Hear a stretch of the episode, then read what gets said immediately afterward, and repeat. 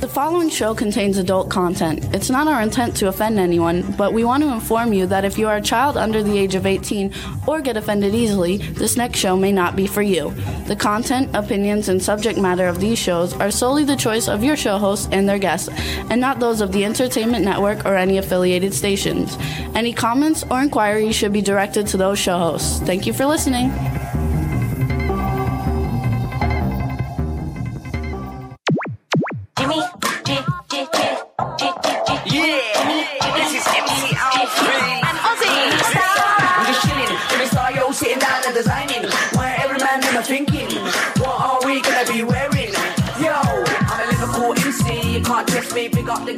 The party. Let's get down to crazy Jimmy. Big up myself, the known as Alfred, the one and only, the Turkish MC. Always love the clothes of Jimmy. Bitch, I'm your one I wanna be. Jimmy Star, new celebrity. We'll take you out to Jimmy Stars. Old term. Hey, what's up, everybody? Welcome to the Jimmy Star Show with Ron Russell, bringing you the good times in music, fashion, pop culture, and entertainment. See, they can see your s- shirt over here. Yeah. Uh, welcome, everybody. We got a really fun show for you guys today. I'm going to make it a little brighter. How's that? Better? Um, we're going to have a really great time. Uh, we have uh, Jose Santiago Jr. coming on. He's been on before many years ago. Super cool guy. Uh, before COVID, we had him on. We met him at a premiere in LA. And then we have special effects makeup, creature effects designer Vincent J. Guastini. It's going to be a blast. I hope everybody had a great uh, New Year's. Ours was very mellow, but before we keep speaking, let's just say hi to our cool, outrageous man about town, Ron Russell. Okay. When you get to be my age, you get certain, certain entitlement. And one of the entitlements is to complain.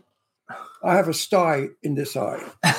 so I didn't have a stroke if I look like I'm one eye lower. Could you imagine at my age getting a sty in my eye? Also, my knee is killing me. The one I fell on, I didn't need to fall on my knee having knee problems. So right now I'm in a lot of pain with the sty and the broken knee, but you know, the show must go on. And I certainly will. So if I'm not up to par, folks, and I seem a little bit under the weather, it's because, yeah, I'm under the weather. I'm under the weather. so so we're going to have a fun show just the same. Absolutely. We got a few people starting to join us in the chat room. What's up? What's up? Let's say hi. Stefan Bell is in the chat Hey, room. Stefan. Cindy Lady Lake is in the chat Hey, room. Lady Lake. Big Claudia is in the chat Hey, room. B, B. we're wishing you a, a happy 2023. I know the end of 2022 wasn't great for you. You were ill Right. and, and Right. not feeling well and all kinds of things, but we want to say that we wish you the best always and hope that uh, this year is a terrific year for you. And uh, New Year's, we sat home and watched movies. It was nice and relaxed. It was the loveliest New Year's ever. We, you know, we had we don't we don't uh, drink, so we didn't do cocktails, but we had juices, and we had steak and potatoes and asparagus and salad, and uh, it was a lovely dinner that and we pistachios. What? and pistachios. And pistachio nuts for dessert. And we watched, I think, three or four movies, and then the New Year came in, and then we went to sleep. So it was a lovely, safe New Year. And I'm glad that it was safe for everybody I know, that we have not heard any bad stories from anyone. Everyone went out, partied, and got home safely. And for that, I'm very grateful and happy. Absolutely. And Astros hung out with us along Yeah, with Brandy. Astro, say hello. Oops, oops. Up, up. Come on, Astro, it's your time. It's your, go on the air now. Turn Go, around. Astro, look, at- turn look at around. Look he's like, what are you doing? Astro, look at the camera and say, hello, everybody. Hello, everybody. Hello, hello, hello, hello. Hey, hello, hello. Is he not the cutest thing? Mm, I love this dog so much. He's with me all the time. No matter where I go, he is. He's my best friend. So look at the camera real quick and smile so B can grab a Oh, picture of us. Wait, wait, wait, wait, wait, wait. Don't Okay. do it. Sometimes she doesn't get it right. hey, everybody. So, Wait, take it again. Not with my sty. How's this? oh, yeah. it's all good. How's that one? It's going to be a lot of fun. So, we hope everybody is having a great start to their 2023. Um, it's going to be a great year. We got lots of big stuff coming up and lots of big projects, so we're very excited about it. And uh, and I'm making out with my dog. I'm so happy. That's right. Mm, this dog kisses me more than Jimmy. Isn't that fabulous, though? Mm. So, what did you guys do for? He Uh, loves me. I love him. I love him. I love uh, him. what did you guys do for New Year's? Anything exciting? Let us know in the chat room. And um, I I was going to say something. Well, let me do a commercial real quick. We want to thank everybody for tuning in every week. Our Christmas show and New Year's shows were both big hits. So thank you, all our friends who participated and came on the show. Um, you can you can listen to us and hear us on SoundCloud and iHeartRadio and Apple Podcasts and iTunes and Spotify and Amazon Music and YouTube and Google Podcasts and Radio Public and TuneIn, Pandora and Amazon Prime. We're on about another 150, you know, other platforms, but those are the ones pretty much everybody like knows what they are. So please keep tuning in. We appreciate it. And, I uh, thank all of you who have been on our show, who have written to us saying how happy you were and how wonderful it was and loving all the fun and the laughs that we had, and that you would love to come back again. And guess what? you will. Thank you Also, so much for your, for your caring. Cindy Lady Lake Music said that she cooked Italian dinner for New Year's, so she didn't go out either. Oh, my shirt my daughters gave me, and it says Sundays, Sundays lift- are sit up a for little higher. sauce. There you go. Sauce is another word that Southern Italians use for um, gravy. Or actually, it's gravy they use. Sauce is Northern Italians say sauce. Southern Italians say gravy. That's a difference. We'll give a shout out too to Dawn. Dawn's not in the chat room. She has a doctor's appointment, but she sends her love. Oh, but back And, to you, uh, Dawn. So we love Dawn. And B. Claudia said that. And B. Claudia's in Germany. And Lady Lake, Stefan's in California. Lady Lake is in Florida. Wonder what the weather's like in Florida now. Has to be better than here in Palm Springs. It stinks. It's 51 degrees and cloudy. It looks like rain. It's very cold. We're having the most ridiculous weather ever, but it's supposed to clear up before the weekend. Uh, our engineer Juan says it's 83 degrees in Florida, where they are in South Florida. Oh, nice, 83. Here it's 51 or 60 by now, maybe 60, but it's a lousy, crummy day, um, which a lot of people enjoy because Palm Springs is always so damn hot with sunshine all the time. And, you know, too much of anything is a bore. So it's nice to have bad weather so you appreciate the good weather. Like this weekend, it's going to be sunny and high in the 70s, and it's going to be wonderful. Right now, our temperature is the same as New York City. New York is having a heat wave. They're up there higher than us. I believe they're 61 right now. Cindy says 84 degrees. B. Claudia says it's 53 degrees Fahrenheit and it's raining in Germany. So you got same as here. So I wonder. And we'll ask our guest who's in, I think our guest is in Chicago. We'll ask him when he comes on in a minute uh, what it's like there. It should be fun. well, you know, since we go out to the whole world and over five million, I mean, five, I mean, five million people we do. About We we get five million people watching us. We have five million different climates, I guess, or whatever. How many countries? How many countries do we go out to? all of them. I think there's, How many I are think, there? I think there's 178, but I'm not Oh, so 178 different countries have 178 different temperatures right now. I might I- be wrong on that, so nobody hold me to Well, that, but it's know. something listen, around there. Listen, we're not prof- we're, we're entertainers. We're not professors.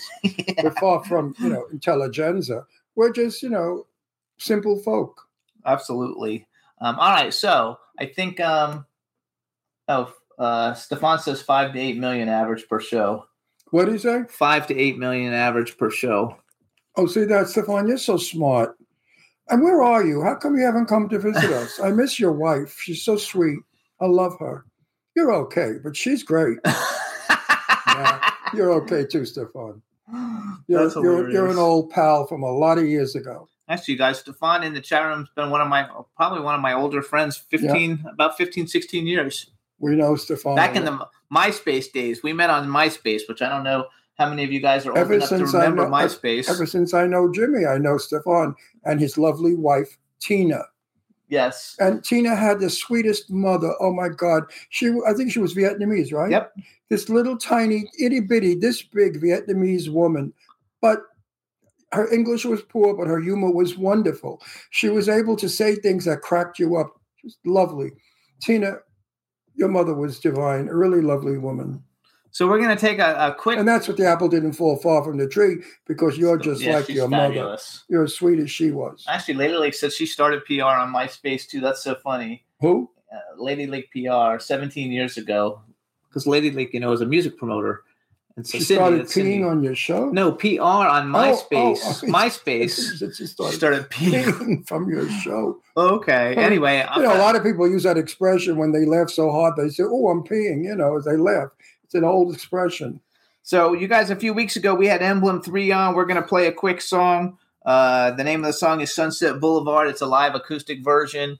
Uh, they played this on our show, but they didn't play the whole song. And then, as soon as we get done with the song, we're going to bring on our first uh, guest, Jose Santiago Jr., which is also known as the Latino Pacino. Oh yeah. And uh, we're going to have a good time. But please enjoy, you guys. Emblem 3, Sunset Boulevard, live acoustic. Here we go. Oh yeah, the sauce. One.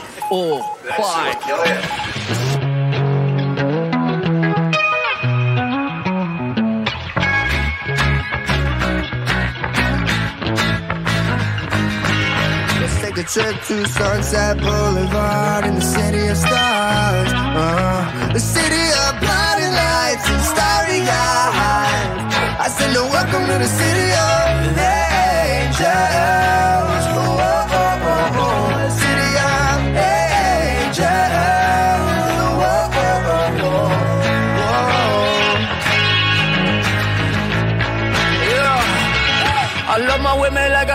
juice. Naked, all natural, no preservatives or fakeness. I like my ladies like I like my Brady's and bunches. Got the six pack, I ain't talking about the crunches. Hit it till I quit it like Tyson's punches. That's how you gotta rock if you wanna punch it. I swear, I swear, make it less busy. Buzz cute, Betty got me dolly dolly dizzy. I'm lost in her eyes, like oh my god, where is she? Down here in SoCal, we getting busy in the city. Getting busy in the city. Let's take a trip to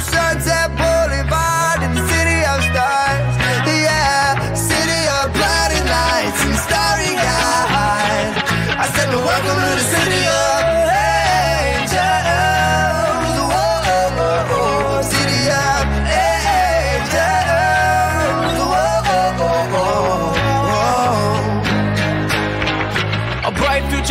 reflects off my aviators. Here's a peace sign going out to all my haters. High five, keep done, no hurt hand when we get samples at yogurt land. And we chill smooth, talk about Betty Blumby. Kill Bruce, play Call of Duty Zombies, yeah. Starting to get the best of me while she makes her mind up whether she wants me to wrestle.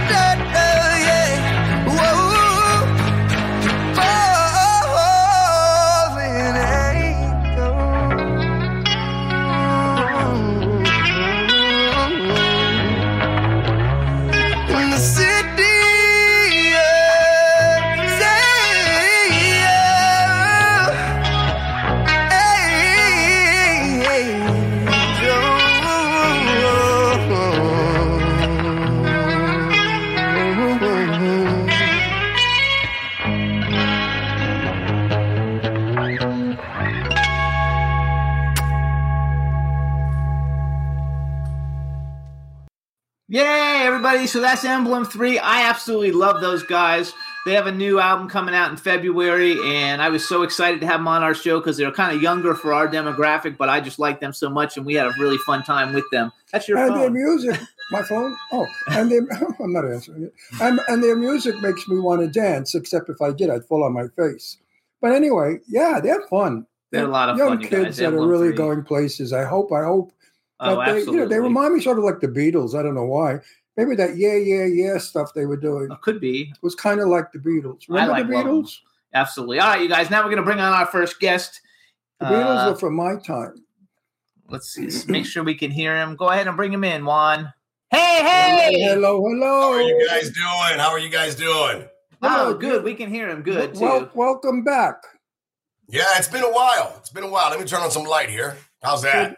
So yeah, that's- better. So now you have a lot of time to tell us about a lot of things you've Come on, done. let's introduce him. oh, we have to do that first. Sorry. Hold on, we're gonna introduce him. All right, everybody. Now that we know we can hear him, we wanna we want to welcome to the Jimmy Star Show with Ron Russell, the official Jose Santiago Jr., also known as the Latino Pacino. Hello and welcome back. Yay! How you guys been? Good. Good. We're really good. But everybody, Missed you guys, man. You know, the last couple of years has been like hell. I haven't been out to LA. It's like, yeah, why go out there if my buddies are all locked down? yeah, well, it was Jose, terrible. Jose, when were you on? Do you remember? You remember? right before, Um, Before COVID. right wasn't before COVID. Right, Yeah, uh, yeah, that year before uh, 2019. Yeah, right before COVID. It wasn't that long ago, but a lot of stuff has happened to you since, I bet. Everybody Yeah. knows about us. They want to hear about you. Hold on, wait, wait. Let's say we have a chat room starting to fill up with people. So first of all, say hi to everybody in the chat room. How you guys doing? What's going on? Thank you guys for coming on. And uh, he says it's 40 degrees in Chicago. You're in Chicago, right? Uh, 45 minutes outside of Chicago in Valparaiso, Indiana. Okay. Oh, he's in Indiana. Country, Okay. Country, you know I- me. I played a, a nightclub years ago in Chicago, and we never really knew Chicago weather. And they booked us January 8th, I think it was, or 9th. Well, everybody in the cast was frozen to death. The winds were blowing. They had ropes up for us to get in and out of town. Yes. Snow started coming. We it was a nightmare, and I said that's why they booked us because they booked desperate performers in January.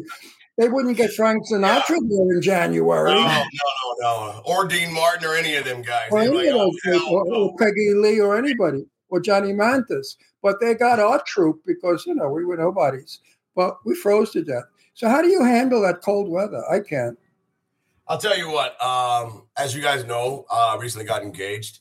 No, I Uh, was going to announce that. I know, but I don't know What if we want to let the world know. So everybody, What happened? during Christmas, Jose got married to his girlfriend, which they're always on Facebook together with Oh. pictures and everything. Her name is Melinda, and that so congratulations on your engagement! Yay! Good, good, good, Thank good. you, good. thank you, thank you. Beautiful. She's beautiful. Yeah, but Jose, you did a bad thing.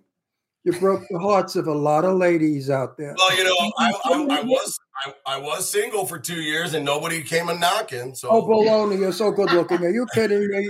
And that picture of you that you posted on our page is so sexy. You look like this wild, sexy cowboy.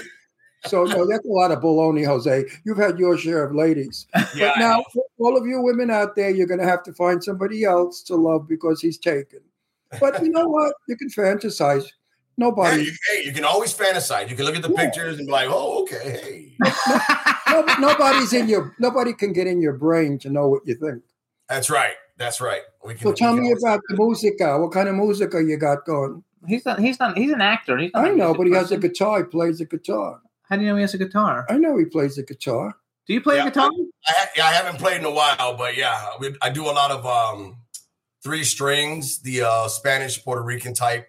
Um, it's just all acoustic. It's just strings, you know. So you're Uh, Puerto Rican. You're Puerto Yeah. Rican. Puerto Rican, Mexican, African. I'm the Well- fucking walking United Puerto, Nations. Puerto Well, you know, I grew up with all Puerto Ricans in New York. I love and adore Puerto Rican people. My Yeah. friend uh, Manny Rivera was my buddy, and I used to go to his mother's house in the projects, you know, in Brooklyn. The, Oh, yeah. Yeah, yeah, yeah. And she used to make me fried bananas. I used to go nuts. And then I All the went. plantains, yeah, aren't they nice? I was dating Gloria Hernandez, who was also, I think she was Filipino, Mexican, and uh, Puerto Rican. Gorgeous Right. girl with green eyes. And when I dated her, I ha- she had to lie because she was not allowed to go out with a boy without a chaperone. Oh yeah, they were really old fashioned. So I had an apartment then, and she came to my apartment and had to call her mother. So she said to me, "Put on Spanish music so my mother knows I'm in a Puerto Rican house." But I, well, I couldn't find Jose Feliciano, so I put on the soundtrack from Pride and the Passion, the Sophia Loren music, and the song was That's "Me bicho no me quiero." so that's what we fed her. The mother caught on. Gloria got in trouble. Oh, you got her in trouble there. That's right. back- you know, this is way back in 1956. Back in 1956, Hispanic people as well as Italian people uh, did not allow their daughters to roam the streets. You know, you were a putana or a puta, Right. and they didn't want putas for kids. So they No. watch they watch their children with like hawks in my day. We were very respectful back in my day. We never got away with the stuff that people get away with today. Oh, forget about it. Today, I mean, there's like there's no there's no holds barred. They're out there acting crazy. You know what? I tell my kids, I thank God for my kids, man. And and yes, I was a mean dad, but I was a stern father. Good. And none of them are on drugs. None of them are in prison. And you know what? If that makes me a bad dad, I'll do it all over again. Yes. I see what- Absolutely, I agree Yes. 100. percent Hey, they're smacking their parents around. What the hell is going on? here? I, I, I raised both my daughters alone, and I raised them Oh, all and beautiful daughters, by the way. Beautiful. Thank you. And I raised them with my traditions, my Italian traditions. And they never did drugs. They never slept around. They're not trashy. Maybe they should have. They would have got a husband by now. Because good good women don't seem to get married. The putas all get good, the best men. Did you ever hear that? They Yeah, say the, the putanas married the best men, and the good women always get, get zippity doo dah. So, so B. Claudia wrote that you were on. She's like a, a walking encyclopedia of the Jimmy Star Show with Ron mm-hmm. Russell. You were on February twelfth, two thousand twenty, which was literally right before COVID. Oh, that's right. Before they shut it all down in March. and we shut it down in March. And we met you at I don't remember whose premiere, maybe a Churchwell Churchill's No, premiere. it, it was a Churchill film um, with uh, Krista Grotte Saxon. oh yeah, okay, uh, Nation's Fire. That's the one. Nation's Nation's Fire. Fire, yes. And, Nations, uh, Nations Under Fire or Nations Fire. Yeah, that's Yeah, that was so fun. So the first time we had you on, I mean, you have a unique story, and I want you to tell the unique story. Just like kind of like capitalize it, because one of the things that is so cool about you, besides the fact that all the things that you do are cool, but you have a unique story of something that you did that basically gave you the keys to the city. And uh, and and I want to brag for you, so I want you to Yeah, tell everybody. right behind me. Actually, they're right here, right behind There me. you go. So just tell everybody real quick your story because it's an amazing story. Okay, uh, let's start from um, that year, 2012, uh, right around December 10th.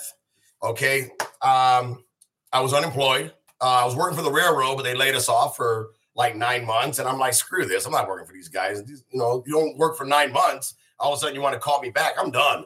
I moved on. Um, I was involved with a young lady who I I thought she was amazing. I, I you know everything else blah blah blah. Push came to shove. We we broke up prior right before Christmas, and I kind of took it a little hard because I had given her so much of me, financially, physically, and mentally, you know, and emotionally. I gave her so much of me, and uh, she broke up and went with this loser, and you know, it kind of like really struck a chord. At the same time, my ex-wife that I have my children with decided to up and leave and take my children out of the country uh, Oh, to Puerto did you do Rico without my consent. Oh, that's bullshit. She can't do that.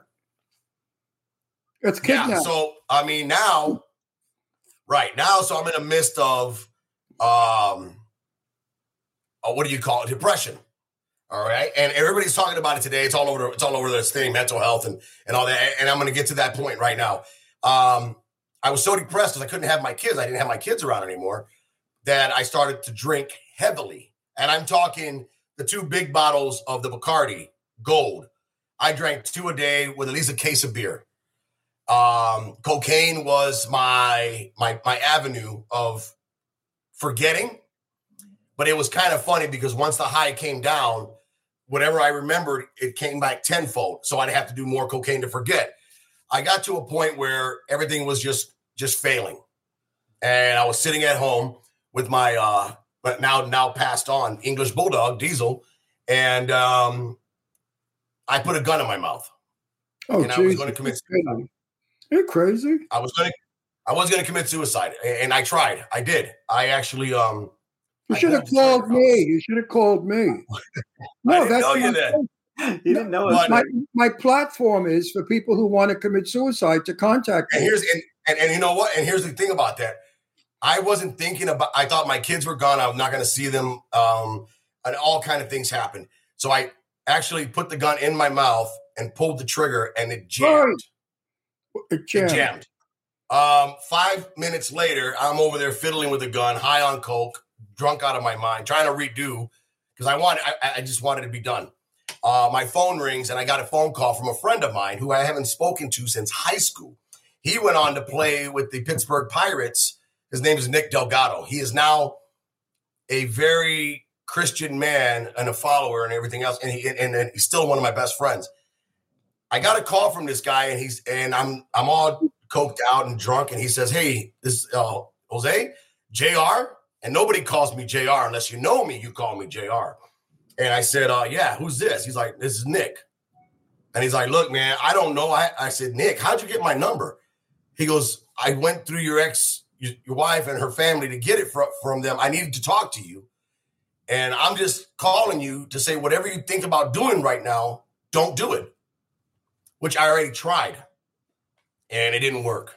So I was kind of what is that? Um the proverbial rock in a hard place. Yes. Where this guy come from? I haven't talked to him since high school. I haven't met, I haven't seen him in 20 years or heard from him, but he's calling me, telling me that you know that God told him to call me and say, Don't do it. You know, I have too much to live for. So I'm like, okay. So I think we stood on the phone for about a, almost an hour. And then I finally started coming down off the high, talking to my my really good friend from high school. And I put the gun down. I cleaned up the coke. I cleaned up the, the alcohol in the cans, threw everything in the trash. And I, I said, okay, now what? Now what? This is this is not a coincidence. So about a week later, he calls me and he says, Hey, you know, me and my family had had a dream. We saw you on the big screen, man. And I said, What? And I said, The big screen. I said, I, I said, dude, I'm a I'm a former gangbanger, drug dealer, chef. I mean, I'm not a fucking actor. And he's like, um, no, dude, we saw you. Me and my and my kids even saw they we all had separate dreams of us watching you on a movie theater. And I'm like, oh wow, that's that's crazy. Two days later was the actual bank robbery on December 22nd, 2012, when I was going to visit my mom to tell her about everything that I had done or I was going to do and hurt myself. And then I end up in the midst of this armed bank robbery where these guys busted in, shot up the, the the the police officer that was in his vehicle. He was bleeding out through his leg. They hit his artery, and they got away with two hundred and fifty thousand dollars. So I jump out of my truck, run over there, try to help the cop. He's freaking out. He's going pale. The guy is a Latino, darker than me, and he's turning white. So he's losing a lot of blood. So I tie it up with my belt on a tourniquet on his leg, and you know, I just something said, "Go get them, you know, and I that's what I did. I mean, I jumped back in my truck, followed these guys down the alley. They jumped over a fence, so I backed up. Um, they never saw the truck, and then I go around the block, and they both get into the getaway car, which I almost I followed for about a good four or five minutes before the Hammond PD and everybody that was surrounding that was coming to the call of shots fired at the bank realized that this is the guy chasing down The bank two armed robber. bank robbers. and so I hit the back of their vehicle. I bumped them with my truck. They spun out, and then all of a sudden we're all arrested. I mean, we're all under arrest. You know, um, I think I spent almost four four and a half hours in the federal building because uh, I, I did have a past. I did have a very very mean past, and um, yeah, when they put my name in the system, it, everything came up. I mean, you name it, it came up. long story short, long story short, they they released me under the Hammond Police Department authority, the feds, the the FBI, and all them because that's what got involved in the bank robbery. Um, they released me to the uh, custody of the uh, Hammond Police Department, which I thought I was going to go to jail in Hammond. They actually released me to my mom's care and says, "Don't don't leave town," you know, and, and we're gonna figure this out.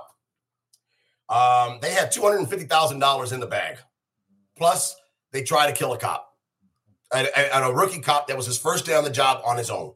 Oh man. Uh, yes. So it, it was a big story. The mayor reached out to my to uh, my mom and, and my dad, and there he was like, "Is this your son?" And they're like, "Yeah," because they live in Hammond, and I don't live in Hammond. And he's like, "I'm trying to get a hold of him," and they're like, "He doesn't really, you know, talk to people." And he's like, "I really need to talk to him." So next thing you know, there's there's Channel Five, Channel Two, Channel Seven News, all at my mom's house in front, and I'm like, "What the hell?" You know. And last thing I want is for them to be on the news about what I did and, and, and maybe get them hurt. You know, that's the last thing.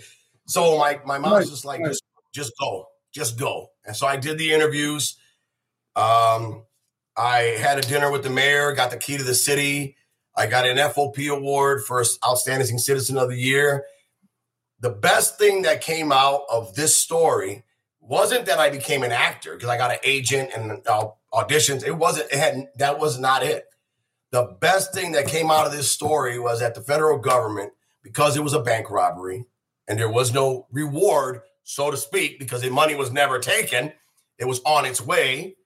Um, they couldn't do anything for me. So what they did was they made me a ghost and they exonerated my whole record, all my records. Good. Wonderful. That's, That's awesome. terrific. It's a beautiful story. So you see, this only proves what I write and say. If you do good, you get good. If Yeah. you do bad, you will get bad. That's the law of nature. And you did such a good deed. What a wonderful thing to help the cop apprehend those creeps that were stealing the money. And Mhm. guess what? When the gun jammed, you know why? God wasn't ready for you. That's right. Oh, there, There, we you go. go. There's your key to the city. I think that's such an awesome story. Ho- Jose, you didn't hear what I said. You got up. Yeah. Sit down. It's important. I wa- Go for it, babe. when we are born, we have a date to die. I believe Yes. it's numerical, uh, n- numerology, not numerical, numerology. Your date was not to kill yourself. You have a lot to give people. There's a lot of inside of you that's going to make other people happy. You must never, ever, ever have that thought again, no matter what happens. Killing yourself is, is weak minded and foolish because you guess what? As you are dying, you will say, Oh, I made a mistake, but you can't go back. Yeah, you can't come back from that. Oh, don't ever let me hear that you want to do that again because I'll smack you all over the room. Oh no, you know what? Life is so good that from that from that day forward, I and now you have a wonderful fiance. What is she like? Who is she? Tell us about her. She is amazing. She is a, a, uh, in healthcare. Um, as you guys know, Oh, healthcare. Good. yeah, she's a uh, practice manager for multiple clinics. Good. As you guys know, she, um, you know, I got sick in um, uh, December of 2020. Uh, well, actually, not December. I was I was already found out about it in September, but I didn't Well, tell what- wait. I I lost you. What did you find out? he got sick. Sick from I, what? um, vocal cord cancer. oh shit! Are you kidding? It was the early, early, early stages. I lost my voice for a week, and it came back cracking and doing that. And I'm like, what the hell? From smoking as much as I did before. I see that. and I went to the doctor, and he's like, show me all the insides, and he's like, this. There's only two things that we can do here. You either stop smoking, take this pill, chemo, on the pill form, and hope to battle that and catch it early because we got it at the spotty stage. It hasn't, they haven't polyped yet. He goes, but the other option is keep doing what you're doing, and we take it out and you talk with a machine. I said, my No. career's, my career is over if I do that. Yeah. So I quit smoking. Um, I took this pill that made me absolutely sick to my stomach every day. Um, couldn't walk, couldn't do nothing. I met Melinda at the uh, around Thanksgiving, right when it started getting really bad for me. Like, I mean, I went from this, I went from that to 165 pounds, skin and bones. I'm 200 right now. This is 200 of, of that's what I was, and I went to 165 pounds. My clothes fell off me. Um, it, it was it was bad, and this woman spent every night, every well, every weekend because she she lived in Chicago. Every weekend at my uh my place with me, watching me, taking care of me, and um, it was just amazing to go through the thir- the 18 week treatment. And then I finally got disgusted and said, I'm not taking this pill anymore. And I just changed my diet.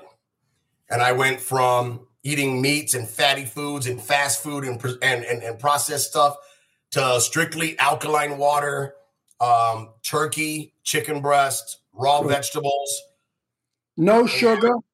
no sugar. I, I, I stopped. Oh my God. I, I thought I was, I thought cocaine was bad. Jesus Christ. I stopped Coca Cola and I, I wanted to just kill everybody around me. Oh, It's true. But I stopped it. I stopped we, everything. We, don't do, we, we are like you. We do we don't do sugar or anything, and I feel wonderful. You know, I'm 82. I'll be 83 soon, and, And usually, you still I- look like you're 50. well, not even looking, feeling the energy. If it, if I had good knees, I could be like I was 20 years old. But my knees have gone. But we're going to fix them, and I know that once my knees are back, I'll be just like a young fella because not eating toxic food and sugar, I have an energy level now that is incredible.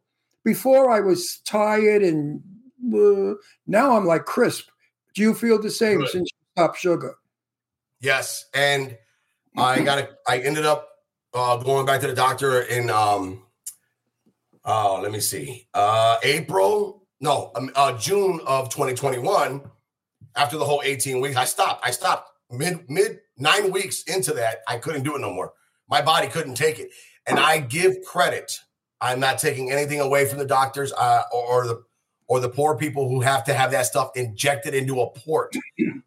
the chemo is by far the worst treatment for that stuff. And those who do, who, who deal with it, who do it and deal with it, hats off to you guys. I mean, I, I stopped because I just couldn't I couldn't function. I, I don't know what how strong you guys are out there putting that in your body with a port and pumping it in you. I just took a pill.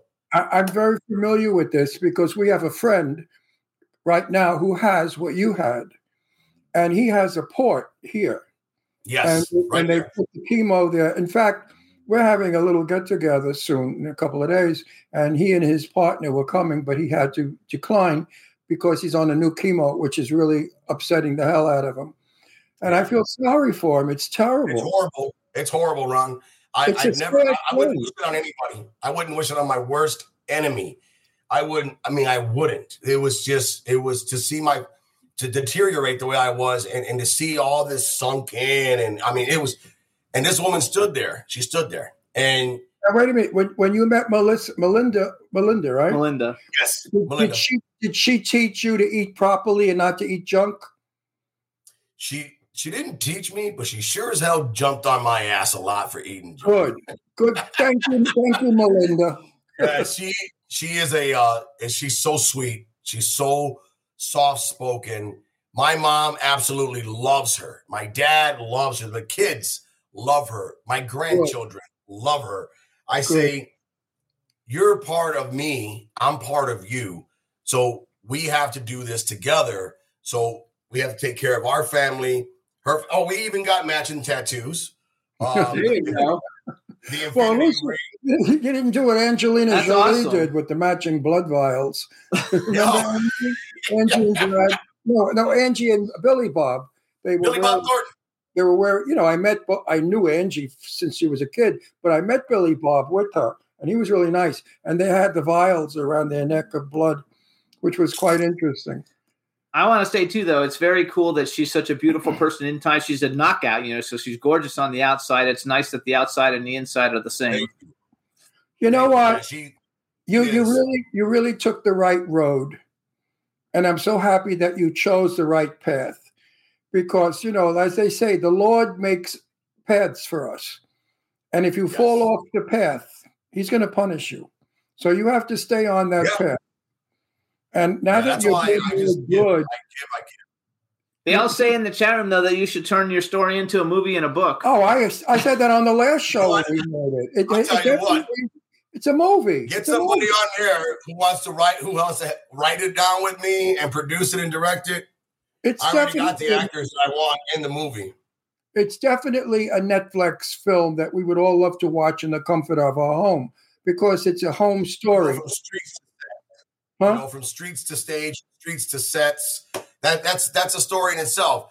It- it- it- a kid that came from nothing and tried to end it all, turned his life around, and my construction business is successful. My acting is going well. It's get it's picking up, and that's what I was going to talk to you guys about about the new Roman trailer I just posted. Um, the uh, film I just did as a uh, a military officer. Uh, there's just so many I've done in the last year that it's like, okay, you know what? It's time to go to the next level. And like I tell everybody, I had, and I won't say what shows they are because I can get in trouble. I probably won't get asked to come back No, I on this again. that. But Give us two a- major, a yes, hint. you already know. Two Give us a little shows. hint. Give us a hint. No, hang on. Well, first of all, I'll brag on some of the other major shows. So you guys, Let he's Jimmy been on it. Chicago PD. He's been on Chicago Fire. I don't. Uh, I don't know what. How do you pronounce it? Chirac or Chirac? Like Chirac. Chi Chirac, the series. Kings, Tucker's War, Stuck, which is a TV miniseries. He's got movies that he's done. Concrete Rose with Noel Guglielmi. He's been on our show actually many years ago. God is missing. God's not here. What happened in Danville? I mean, your IMDb blew up since like the last year. Like, uh, like at the beginning of COVID, you had a slowdown, but now it seems Yeah. like it's blowing up for profit. Hideout. You got all kinds of shit. Yeah. Plus, I read on there too. You and I don't know if you had done this a long time ago, but you did a Hellman's mayonnaise commercial and O'Reilly Auto Parts commercial. Um, Oh yeah, yeah. That was that was that was years ago. Yeah, was so you got a lot of shit. You got a lot of cool I, shit I have going to on. say this, Jose. You're very lucky that today we are allowing ethnic people to be in film. Years ago, you were not allowed because my real Oh, name. we were the gardeners. We were the Oh, gardeners. wait a minute. I'm Latin also. Oh, the gardeners. Wait, my real name is Rolando Sarego. Okay? When I started in the business, I was Rolando Sarego, and they wouldn't hire me. When I became Ron Russell, I became white bread, they hired Yeah. me. So you see, I'm happy with what's going on today. We've got all different colors and different ethnic backgrounds. It's wonderful because our, our world is comprised of many people. It's just Right. not comprised of one race. And Right. finally, Hollywood has gotten it through their stupid heads that in order to please the public, you have to give the public the diversity of all actors. And I stand in for that. And I'm so happy. And that's why, I mean, it doesn't do me any good now because I'm still Ron Russell and I'm 100. But, but you know, you guys There's are. never going to be another Ron Russell. But No, but, but you're very lucky because you know you, you're you're accepted. I was not, and I think had I been accepted when I was young, I would have been a far more famous actor than I am today. I firmly believe that my ethnicity, my look, I used to be very dark with black hair. I, look, I really looked like a Greek or a, or a, a uh, Puerto Rican. I mean, anything. I looked very, very not. I didn't look like Tab Hunter. or I wasn't blonde, blue-eyed, and Americana looking cute. So it was it was difficult. But I would love you to be though a regular on because I really love Chicago PD. That's a fucking great show. Like it would be so cool Yeah. if you were like a regular on Chicago PD. The fire Well, one I- I don't like as much, but I Chicago. audition for the uh, police role, but somebody else got it, which is good. He's a great kid. He's a lot younger. He's but he's handsome, more handsome than me. So I mean, I mean, But, kudos you to know- him. and I- and I'm You know the proud of him. Latin, you know the Latin guy. That's I, I don't know his name, his actor name, Yeah, but but wait a um, minute, Wait, wait, wait. Let me finish because I've got a thought here. The Latin actor who's one of the chief officers, the one who had the drug problem. He was in this great boxing movie back in the day with uh, Jon Seda. Yeah, Jon Seda. I mean, what? I, he is like one of the greatest actors. And that boxing movie is one of my favorite movies of all time with Brian Dennehy. Yeah, Uh, he's on La Brea. He, he, he left Chicago PD. He's on La Brea now. Oh, I have Yeah, to like- watch. I see. I would watch a show just because he's on it. He's so He's good. amazing. Hey, you know what? The guy's Okay. down to earth. We talk all the time. If, Oh, that's cool. Jose, if you shave your face off, you could play an Italian wise guy easy. Oh, I know. No, no. I, I, I You I look just- Italian. You look Oh, Italian. that's- You look like you could be from Brooklyn, and you could Big be a gangster. Forget about it. No, really. No, really. You look like you could be an Italian gangster from Brooklyn or anywhere. From any. Yeah. But that's So I was gonna tell you. I was going to tell you without saying the name of the shows, but Tommy's on the show. So just so you know, Tommy, if you ever seen the HBO or Star series. Um, anyways, I had two regular uh, series regular auditions. All right, and nailed them out the park right away. Boom. I got a call back 10 minutes later. Once they once they closed the door on the auditions at 2 p.m. at 2:20, 2:15, I got a call back. Awesome. And I had a Zoom meeting when everything went well, like we're doing right now, talking, having a good, great time. Go ahead, do your do your script, do your do your do your audition again, no problem. Boom, boom, boom. At the end of the audition, they were like, "Oh my God, you're you're amazing, you're amazing. How many followers you got?" And I just looked at him. I said, "What does that have to do with anything?" They're like, "Well, we need to know how many followers you have." I said, "So let me let me ask you a question now, Mr. Director." or whoever uh, showrunner, talent experience and knowledge doesn't go anywhere anymore, right? No, it doesn't. Hang on, hang on. Followers. So here's this. They hired for the two the two audition roles that I did. One was a YouTuber with a million followers who does idiotic things out there on in, in the streets. Yes. He got it. The other one was a model with 50,000 followers. And from what I heard from a very good source on set, a good friend of mine who happened to get a recurring role, these two sucked. They actually had to take anywhere from 10 to 12 takes per take because these guys couldn't remember their lines. These guys were always on their phones. They were doing lives. They were doing, I'm like, that's what you get for hiring a YouTuber and a model to be actors. Absolutely. And I agree 100%. I've got 1.2 million followers in social media and I can't act for shit. And I could get roles. I wish I had half of yours, half your followers if I wish. Because I think it's terrible, every though, that- show in LA. I think that's terrible, though, that that's what they put the. I, I know that's what they put the focus on because we work with so many different people and a lot of them say they didn't get roles Yes. because they don't have a big enough following. But I wrote I wrote a movie that we're trying to get produced, and Jimmy keeps telling I, I said I wanted Susan Sarandon to play a part, and Jimmy said, "Nah, not big enough." I said, "What? Susan Sarandon is not big enough?" He said, "No, her demographics today are not what they were 30 years ago." I said, "Well, I'd like Lainie Kazan to play the Jewish part in the in the movie. It's about a Jewish Right. woman." And he said, "Oh, Lainie Kazan's not going to get you any money either because she's not big enough." So I said, Well, I'm going to ask Fran Drescher. I'll have lunch with her and see if Fran Drescher will play the Jewish woman part. And Jimmy said, Well, maybe her demographic is. I said, What the hell do they want? Meryl Streep? they want like the fucking people in the Avengers. I, I actually went to. a- They was- want they want Lady Gaga. They want uh, That's Natalie ridiculous. Portman. Yeah, that's, that's what they want. Natalie I mean, that- Portman happens to be a wonderful actress. But I mean, it's just sad that there is Wow. so much talent. I out went to somebody uh, who was interested in financing the film. They said you have to have an A-list actor, and I said, okay, you know, there's kind of like different degrees of A-list, you know. Uh, and I gave them people that are like really popular, and they were like, no, that's not going to like, you know, that's not going to do. And not not somebody who does a million B movies either, but somebody who's on Right. TV right now winning. And they said, nope, it's not big enough. One of the people had an Academy Award. They were like, nope, it's not big enough. You need someone like Brad Pitt. I was like, Brad Pitt doesn't do million dollar movies. Are you fucking kidding me?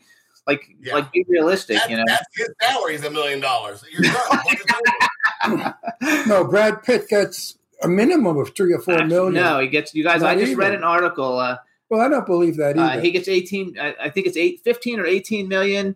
Um, the I guy know. who plays Thor now gets 20 million. Uh, Leonardo DiCaprio, I think, is one of the highest paid. He's like 22 million. which is Uh, Robert ridiculous. Downey Um, Robert Downey Jr. I don't know how much he gets. He wasn't in the article. Uh, they had the 10 highest paid actors and what they get paid, and and none of them were under 15 million a picture. Yeah. I mean, that's absolutely incredible. It's really I did wasted read something money. about Vince Vaughn. No, no, was it Vince Vaughn? No. Uh who's Elf? Give me Oh yeah, yeah. Will, Will, uh, Will, Will, Will Ferrell. yeah, Will I Ferrell. I heard Will Ferrell casually shrugged off $32 million. He didn't want to do it again. I'm like, how? Okay, first of all, they offered him almost $32 million to, to do a sequel to Elf. Him alone. How much money are you making out there that you can just turn away 32 million? I, I, wow. I heard he's not that nice either, though. I actually heard he's not that nice. Uh, I don't He's know if not- that's he's, he's very anal. He's very egotistical. Yeah, I think. Well, that's I, I just finished a film called Clowny, and they were supposed to pay me 25 million, and I'm still waiting for the check. Somehow they said it got lost in the mail. so when it comes, I will let you know. Right, Joe Kelly? Where's my 25 million? no, I actually check? I had a I had an animated film that I tried to work on right before we moved here, and we needed a uh, we we needed somebody, and I, I don't want to say his name because I don't want to like get in trouble, but a very a very famous short uh, ethnic uh, African American comedian. Uh, we offered him uh, I know five who it hundred is. Five hundred thousand dollars for about two hours of voiceover work, and he told us he doesn't get under bed. He he won't get out of bed under three million. Yeah. I mean, And there was a time when they were so starving they'd work for 50 bucks. Yeah, you know what? Ever give since the the whole same, wait, they gave the same performance for 50 bucks that they give Yes. for 20 million. It's Yeah, sickening. yeah. It's really And- and you know what? It, you know what? What gets me now is that the whole new SAG ultra low budget. Everybody's doing it now. Before you, when you audition, it was a SAG union project. Now it's SAG ultra Low. low, budget. So yeah, but they can pay you fifty bucks a day, and, and you're happy. Get, I mean, get out of here. That's that's that's not even bus fare. Or that oh, in today's world, that's not even gas money. Are you kidding me? You can't even, Even buy I- lunch wait. at Burger King. Even I won't work for that. No. So No, whenever I'm- see the SAG oh, uh, ULB, I just delete. Every time I see SAG ULB ultra low budget, delete. And ultra low is ultra low. When they put that M, micro ultra low. Oh, you got to be kidding. You know, I Oh, swear. to you, I they just- pay you like twenty dollars Wait, a wait, wait, wait. Jose, Jose, you're kidding me, of course. No, no, no, I'm not. I've not. never seen Mike. Unfortunately, I'm not. micro Mike- low budget. Yeah. Mike, when the hell did that Micro come? low budget. It's all over. It's all over the casting Well, guess and- what? Guess what? You know how many people I hear give money to the production to get in the film? They get five thousand bucks. Put me in your movie. Yeah. I think that's hideous. You know, is, in my in my day, a hundred years play. ago, you had to audition. You had to have a reel. They would look at your reel to see if you were suited for the part. You just couldn't say, "I'm going to give you ten thousand dollars. I want to be an actor." Today, people want to be an actor to show off. It's their ego. They want to say to everybody, "Look at me, I'm a movie star." No, you're not. You're just a jerk that's paying money to get in a film. Right, and that's When, what they're doing when you now. suffer the sling, say- when you suffer the slings and arrow that I have over 64 years of working in this business, then you're an actor. I'm entitled to whatever I get. I've, I'm, I've been doing this since 19 years old. And thank God, in the end of my life, I'm working like crazy. There you the go. highest paid actors, it says in 2021, Daniel Craig, Dwayne Johnson, and Will Smith. Oh, I knew, I knew, I knew. The And Rock they're not, and they're not really worth it. I mean, they, Actually, I have to say, I like The Rock. I I like his work. listen, they're good Uh, actors. but nobody should be getting that kind of money. no, nobody's, listen, a you know, a teacher makes 50 grand. no, no, million a a scientist, a, Yeah. a scientist who finds a cure for AIDS, he should get that salary. Somebody that's Yeah. going to make the world a safer cancer. I mean, p- put that money where it goes. Don't give it to football players, baseball players, and actors. That money is ridiculous. It's, it's un- Yeah. They can get paid well, but they don't need to get paid that well. The only one I like is my buddy Angelina Jolie because Angie gives millions and millions of dollars of her money to great causes. So yes, give Angelina Jolie 21 million a movie because out of that 20 she said rather than give the government the taxes, I would give it to uh, UNICEF or helping the world. And that's what they all should Yep. do. All these actors that make this money, give it to give it to cancer, give it to AIDS. I have a question for you. every- So when you were on Chicago Yes. Police, did you get did you get to like talk with Jason Beghe at all? I don't know how you pronounce his name, but the lead Oh, captain. yeah, Jason Bay. Yeah, we, we we hung out for almost seven hours on set together. We were in our trailers. We were going back and forth. We were talking shit to each other. I like No, love he's- him. Back in the day, The there guy, was the guy, great heart, great heart. back in the day there was a TV show. I forgot what it was about football though. When he was like a quarterback of a football team, it was called. I forgot what it was called, but I used to watch it all the time. Even though I don't like, I don't really like sports, but I like sports movies. And uh, it was a weekly TV show. It was awesome. And then he did like Monkey Paws or something. I don't know. He's done some cool like horror movies and stuff. And and I always wondered Yeah. if he was like cool or not because he's Very you know, cool, very humble. a tough actor, you know. When he's on the show, he plays the tough guy, you know. So so you don't know if they're going to be like cool in real life or not. Yeah, he's very cool and very humble. He he took pictures with all the people, the fans around the set that were out there waiting for us to come out of our trailers and out of the vans. He went out there with me and we took pictures with fans. And I mean, he's he's I great. love great. Now the rest of the cast, not so much. Okay. I, I, no, I find that the actors that have But Jon Seda was okay, right? Yeah, he's great. Yeah, he's Okay, awesome. He's my, he's my favorite one. I, I find that the actors who are professional and have been working for a long time are the nicest. Who I find difficult are the young jerks who are in one or two movies and think who the hell they are, and they Yes. walk around causing difficulty on the set. This Yes. annoys me when I'm working, and unfortunately, I've had to work with some in my day that I said to the director, like, "Where'd that one come from?" And the Yeah. director would say, "It came from fifteen thousand bucks." Yeah. He gave me 15 grand. He's in. So let me ask you a question because you've done Go you're, you're starting to do a lot of cool stuff and, and life is good. Um, so let's do like a bucket list question: male and female actor that you think you would love to work with that you haven't had an opportunity to work with yet, and if you could have ever been in any movie uh, that's ever been made, what movie would you have liked to have been in? And then let's add TV series, and if you could be in any TV series, what TV series would you like to be in? Okay. Um, as far as the woman, I would have to say Sophia Loren. There you go. Ron likes that. He made a movie with I her. worked with her. Okay. When I was So, 19, I was yeah. in that kind of woman with Sophia. She's a deliciously delightful human being. Yeah, I love would her have to say so. her. For That's awesome. the male, I would have to say, um, I would really, I mean, before he before he decides to leave, I would really love to play uh Al Pacino's son in a movie. Oh, that's cool because you're the Latino Pacino, so that like would totally work. and, and you could, and, and you could and you could pass you very could pass easily. for his son. very Yeah. easily. It would be very believable.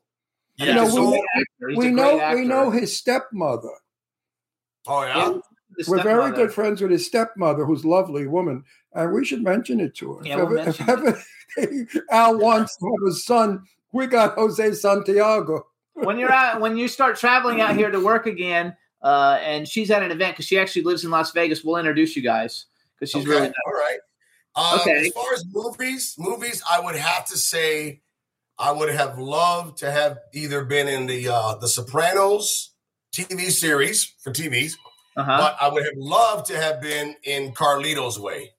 Oh, that's uh that's also Al Al Pacino. Pacino. right? Yeah, that's Al Pacino. So you have a, you know, every movie I'm in, I've played mafia all the time because of my Brooklyn accent, and I look like a mafioso. Of course, I'm the furthest thing from the mafia, but um, uh, now I'm I'm starting to get roles playing not mafia, and I'm not sure about how good I'm going to be.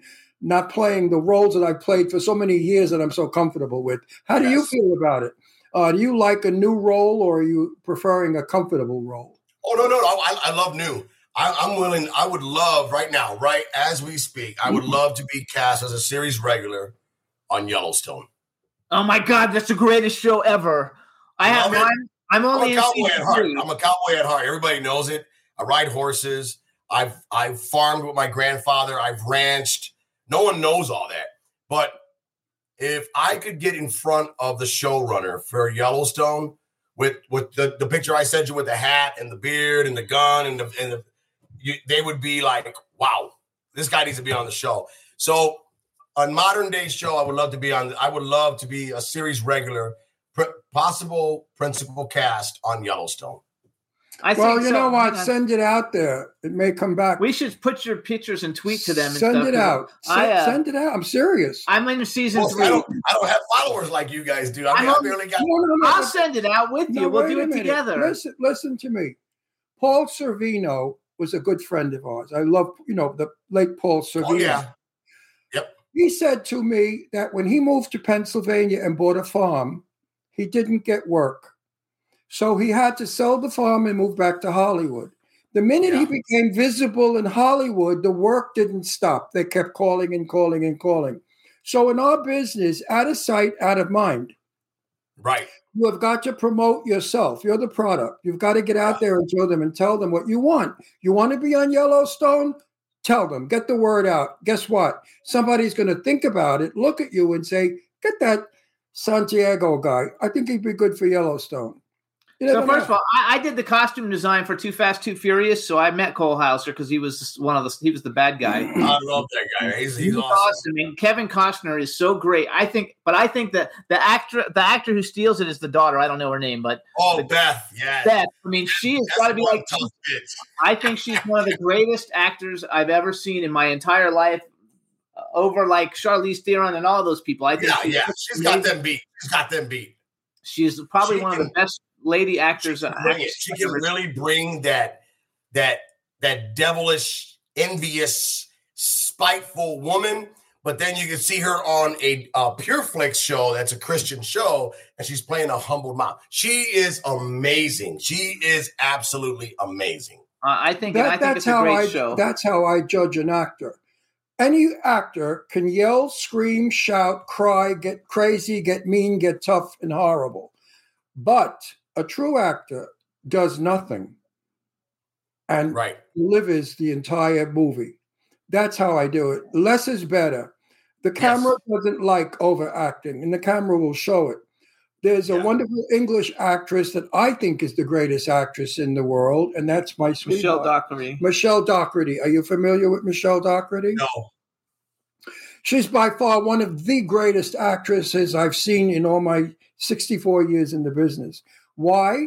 Because she can do anything. She's so versatile, but she's believable. And that's what I tell young folk when they say to me, Ron, you're in the business a long time. What kind of advice would you give me? And I say, be flexible. Yes. Be able, if your director says to you, cry, cry. If your director said, act crazy, act crazy. If he says, laugh, laugh. Because if you can't do these things, you're not acting. Being yourself, being yourself, your own personality, may not be the character in the script. And that's why you give a bad performance. She You was in. to bring that character to life. She's You the, to- she's right, the star exactly. of Downton Abbey, where she plays all prim and proper. But then she had a TV show that Oh was my- two series on on TNT, Oh. and it was called Good Behavior, where she played like a tramp She played a prostitute, Thief. murderer, dope addict, thief. kleptomaniac, thief, potty mouth, dirty mouth. She she played the opposite with an American accent, and she was marvelous. I mean, I've never seen a performance quite like it. Yeah, she's fun, and actually, everybody should watch that TV series if you can find it on TV. yes, we want to get. We, we, called Good Behavior. We're It's trying great. to get it back. I mean, I, I would love to contact Michelle and find out exactly what's going on because everyone that has seen it loved it. I mean, this woman is brilliant. I mean, to play that part, she was everything bad, like you before you turn good. She, no, really. She's she was and, and she's running around with the South American drug. No, her boyfriend is a South American drug dealer. So it- it's a wonderful, it's a wonderful story. It's a wonderful movie. I have to uh, look at it. I'm have to watch it. You have to watch it. So- I'm telling you, you're going to love So is season four and five of Yellowstone good? Because I haven't seen them yet. I'm still on season three. Oh my god! I'm telling you, it is. It's it's. You're gonna if you if you haven't watched four and five yet, you need to watch them. I'm going to. I'm going to. I just haven't you gotten. haven't watched four and five yet, you need to watch them. All right. Kevin Costner is another understated. I'm mad that it's on the mission. Ke- Kevin Kevin Ca- Costner never overacts. He also does it very low profile. He gets his point across without all that jazz. I, I'm a fan of Kevin Costner's. I think he's a wonderful I actor. also like uh, so Gil Birmingham. He's plays the, the the head of the Indians. Uh, Yes, yes, Guy, he's, he's uh, awesome. He's so I, awesome. I used to be a celebrity clothing designer, and I actually dressed him a couple of times. Um, he was really, really cool and like down to earth. That was I dressed him when he was on Twilight because you know he used to be on Twilight, all the Twilight movies. Yes, Um, So you never know. It's it's fun to see. I mean, just you, just with you, like with COVID and all the things going on. And I went to your IMDb before I asked you to come on, and I was like, look at all this shit that he's got going on. You know, uh, you know, in a very little bit of time, you added a whole bunch of credits of things, and I was like, good for him. That's why I was like, let's have you come on and like talk about what's going on. And plus, I knew everybody would want to I hear. was you. happy when you guys reached out, man. I was I was honored and humbled when you guys reached out. I love you two guys are probably out of everybody in LA, and don't give me. I have a lot of friends. I have a lot of uh, uh, uh, associates, and and and you know, but you and Ron have been nothing far of exemplary for me, and I I love you guys. I Love love, you. you guys with all my heart, and I, I talked to Melinda about you guys. I said when we go to California, I said I don't want to go to LA. Screw that. I want to go see Ron and Jimmy. in And you're so Springs. welcome in our home. Anytime, absolutely. You absolutely. and Melissa, I- I'll make you Melinda. Melinda. Look at I, I'm old. I get name. I forget your name sometimes.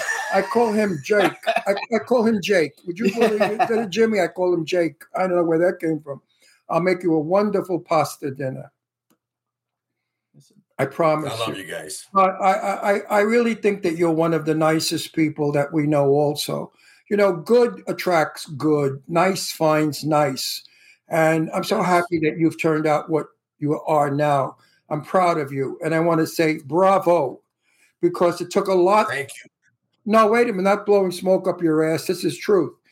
I know a lot of people over the years who got messed up on drugs, they killed themselves. They actually killed themselves.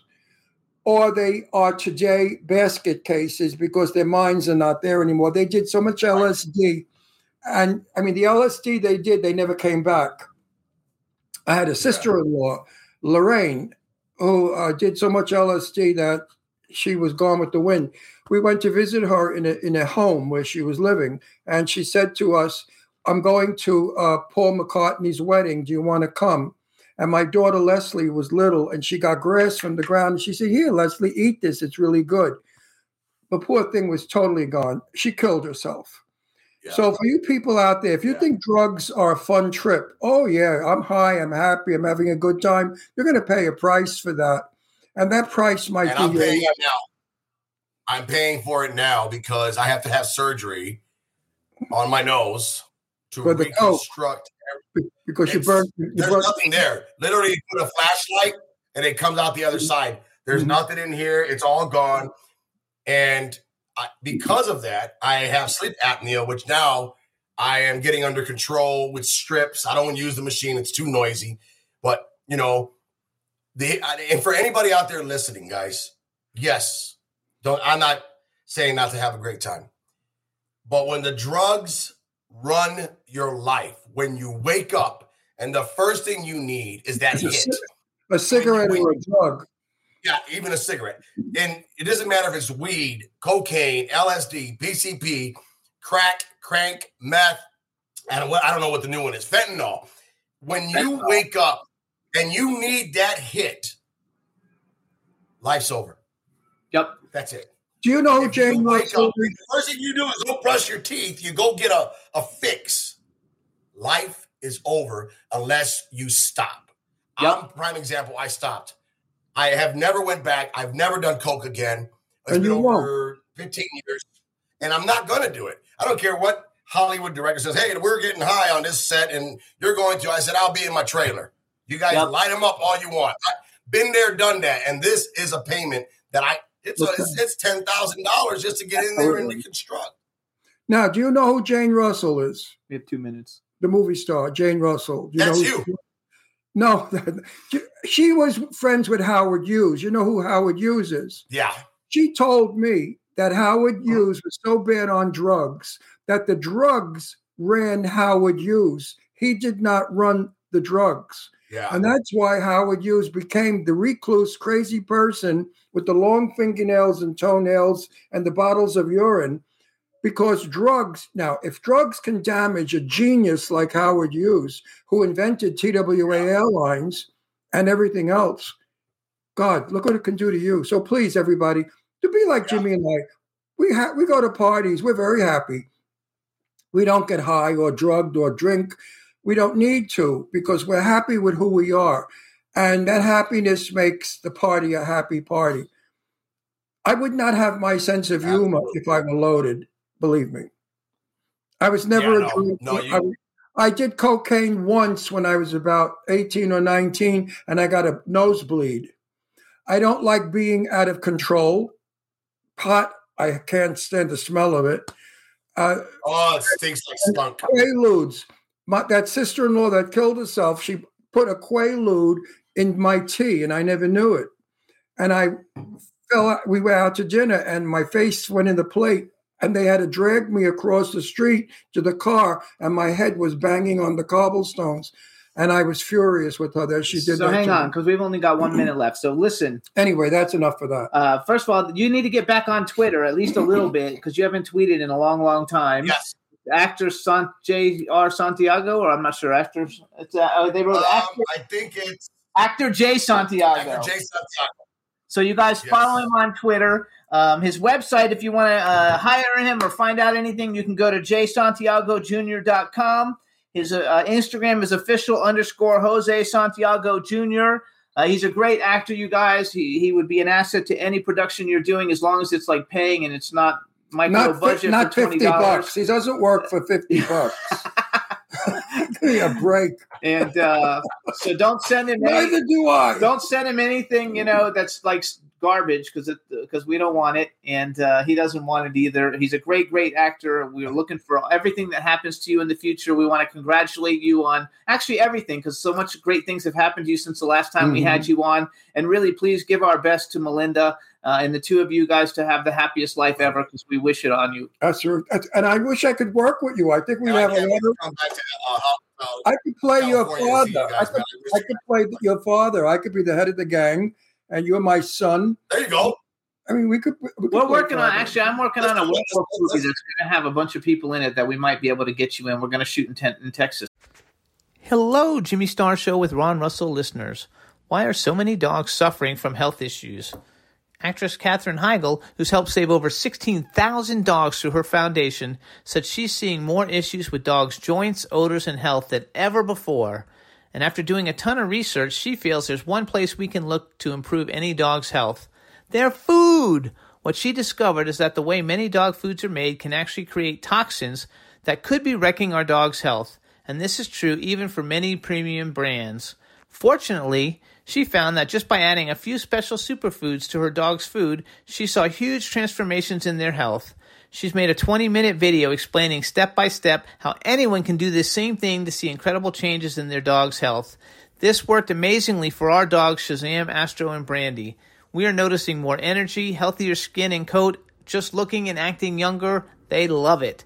If you want to keep your dog healthy and happy, go to badlandsfood.com forward slash Jimmy and Ron and watch Katherine's video right now. Again, that's B A D L A N D S F O O D dot com forward slash Jimmy and Ron.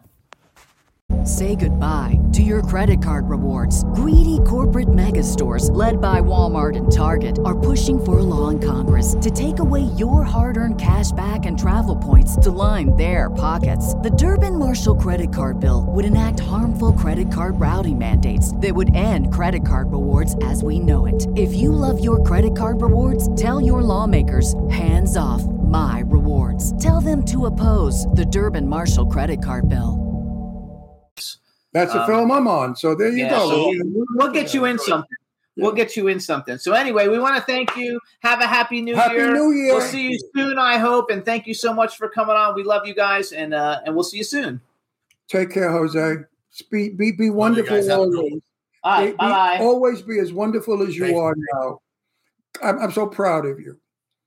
I really am. All right, bye Love bye. you guys. Thank you. Love I you love too. Bye bye. Love you back, Bye. Jose. Bye bye. Oh, What a dear cool? What a great He- guy. Look at this eye. I look like I got punched. But anyway, he is the sweetest guy in the world, and I'm so proud of him. I really am. That he was in such a down area. I mean, drugs and all that. Ugh, what- Gangbanger. He said he was a gangbanger. everything that. What's that mean? You're in a gang. It's a gangbanger. A gang. Yeah, gang. I know what a gang A is. What, gangbangers. People in gangbangers. what does that mean? Banging? What do they bang each other? No, it's what you're called when you're in a gang. You're a gangbanger. That's Well, just I the don't know these. I don't know these modern day terms. You know. uh, anyway, he's a wonderful uh, fella. So now we're gonna bring on our second. So wait, I want to just say, Oh, so anybody out there that has a problem that he has had, see, he got out of it and he's back to better, and you can do it too. It just takes willpower, positive thinking, and possibly a belief in there is a hereafter. all right. Um, now we're gonna bring on our next guest. His name is Vincent Yay! J. Guastini. Go ahead and bring him in, Juan. Hello. There he is, the man of magic. Say something. Let's make sure we can hear you. Uh, testing one, two, three. There we go. That's Perfect. good. All right. Good. All right, everybody. Now we want to welcome to the Jimmy Star Show with Ron Russell, special effects, makeup, creature effects designer Vincent J. Guastini. Hello and welcome to the show. Thank you, guys. Nice to meet you. Nice to see you. Absolutely. So, uh, since you don't know us really, this is my cool, outrageous man about town co-host Ron Russell. But I know of him. Course, Nice to know. meet you. I don't know you personally, but I certainly know of your reputation because Sarah Oh. French, Sarah French doesn't stop raving about you. She loves you, you know. Oh yeah, oh, Sarah. Oh, I love her. No, she said when I said that you were coming on our show, she said, "Oh, Ron, I love him." So I just Oh. want you to know that Sarah French is so pleased with what you do when you make her up, as are many others that have said how wonderful you are. That your work is really good. Oh, thank you. That's nice to hear. You have That's a always good, nice. You have a good reputation. That's So important. So hold on, too. We have a chat room uh, filled up with people. Say hi to everybody in the chat room. Hey, everybody. There you go. So tell us where are you you're in California, right? I love your background. I have a studio behind the Burbank Airport, um, directly behind there. I've been out here about maybe uh, 17 years in California and 15 years uh, doing makeup effects in New York City, and uh, and I'm originally born and raised in Jersey City. Oh, Oh, you're from Jersey, a Jersey boy. Jersey. he's from Yeah. Brooklyn. I'm from Brooklyn, and we always make fun of the Jersey boys. So you're an I'm not- Italian. You're an Italian from New Jersey. That's correct. And my mother was born in Brooklyn. So, Okay, so she's a good woman. well, she's no longer with us, but yeah, she was. Uh, put it this way: she was a good woman, but she was uh, complicated. Put it that way. You most, most people from Brooklyn are good. But so do you know the Wise Guys in New Jersey? The TV show The Wise Guys. It's a podcast. Um, no, I. Oh, wait a minute. Yes, is that the? uh That wouldn't be the podcast for the Sopranos, would it be? Um, I think that. No, I They- don't know if it's the podcast. No, no, that they actually call themselves the Wives Guys. They're called the Wise Guys. They're a bunch of Brooklyn guys. They're hilariously funny, and they have a oh, pod show that they do, and and we like them a lot. We're really good friends with them. Jersey people are nice people because they're like Brooklyn people, down to earth. We don't like fancy schmancy bullshit, right? Am I right? We're very, we're very, very blunt and a little too honest. And I And think that people, lie. We don't like and I think that, and I think the people from Brooklyn are, are even more honest. Put it that way, since I, I was brought up by my mother, so um, I, I know true. I know the whole deal. if if you go if you, in Brooklyn, if you start to tell tales like uh, make up stories, like say like I was walking down the street and this guy walked up to me and said you should be in movies, we'd look at him and say, yeah, really, where'd that happen? On Fulton Street? On on Flatbush Avenue? Where? Where did somebody walk up to you and say you should be in movies, you jerk? And we don't care for people who did that sort of stuff. Talk, talk, talk street honest or get the hell out of my way. And that's, I'm still like that. So, you guys, real quick, uh, you can follow Vincent on Instagram. He's VGP Effects, E with an E, E F F E C T S. His website is VGPEffects.com. I'm going to brag a little bit for you, and then we'll talk about some of the cool things because we've recently seen a ton of your work. No, and I also Um, promised our vi- vi- viewers that I was going to ask you certain questions about women to make their faces prettier, like how, like how they get rid of bags under their eyes, what kind of lipstick they should use. You know, all these little beauty tips that you could give some of these women that are not that are old and not so pretty anymore. Hey, listen, everybody needs a little work. So, hold on, you guys. Listen. Okay, so first of all, you guys, Vincent created I'll. I'll answer your, I'll ask I'll answer your question um, after he. Uh, uh, uh, I, I don't want to interrupt. So. That's fine. So, so he created the animatronic wings and creature effects in the movie Dogma, you guys, which we've actually had um, several, uh, all the people from it on our show. Yep. Um, Darren Aronofsky's Requiem for a Dream. He made Ellen Burstyn into a thinning, decaying woman. He worked on Arnold Schwarzenegger's film Aftermath. I hope all this stuff is correct. I took it off your IMDb. Uh, he was the first use of fire victim effects for Clint Eastwood's letter, Letters of Iwo Jima and Flags of Our Father, which are huge movies. Um, he he worked on. Uh, he transformed Jill Larson into a crazed, demonic, possessed creature in Bryan Singer's The Taking of Deborah Logan, which is actually a great movie. And then I read, I think someplace that you did some of the um, like finishing work or something, or maybe the L.A. work on Last of the Mohicans. Um, no, I did the entire show. I was on that for seven months. It was my first studio movie, and it was shot in North Carolina. Oh, that's awesome. Okay, so we have a Hmm. client. I'm a publicist, and one of my clients is Randy Edelman, and he's the one who did the score for it. Got a Golden Globe nomination for the score uh, of it, and uh, so that's like because those because these aren't like little movies. These are all like all the movies I mentioned, you guys. These are all big, big, big, big feature big studio. I mean, Last of Last of the Mohicans. That's like fucking like the Daniel Day Lewis, like one of the biggest movies ever. So, hey, was Daniel Day Lewis cool? Because I think he's one of the greatest actors, you know, of our my generation. He was um, in character, but um, he was probably one of the sweetest, most professional um, to himself, and very um, insulated, but very uh, friendly. Uh, because uh, when he does a role, uh, that whole reputation that you, I that people found out later um, after Last of the Mohicans, where he uh, gets so in, in, embroiled in what he's doing that he loses himself in the role. Um, Okay. so I don't know if I worked with Daniel or I worked with Hawkeye. Uh, might have been a little bit of both. Um, but he uh, was training in the woods and living like what uh, those people lived back in that time period for about six months Wow. seven months. And after the film wrapped, I heard he had a little bit of a psychological breakdown, a little bit because uh, couldn't quite handle that it, whatever he was doing wasn't real. I mean, so I know that sounds pretentious, but and I've heard that story, but it, it seems to be the, the way he works because after he got really famous, um, especially after My Left Foot, but after Mohicans and everything, he became mainstream. Uh, that was kind of his um, um, mo for all the movies he's worked on. Is that. I've read that Well, too. I, you know, I had uh, I have a relative who was married to Marlon Brando's son, Christopher Christian, and oh, okay, the one and- that died, right? The one that died of, of the overdose was that the same one? son Christian, right? Uh, uh, my my niece was married to him, and oh, okay. and Sorry I to hear that. well, I heard stories that Marlon, also being a method actor, had difficulty getting out of a role after he played it. He sometimes brought it home and made people uncomfortable because Marlon always played a, a very disturbed, tough human being. So yes, method actors do take those their roles home. I think so. And Well, I understand it.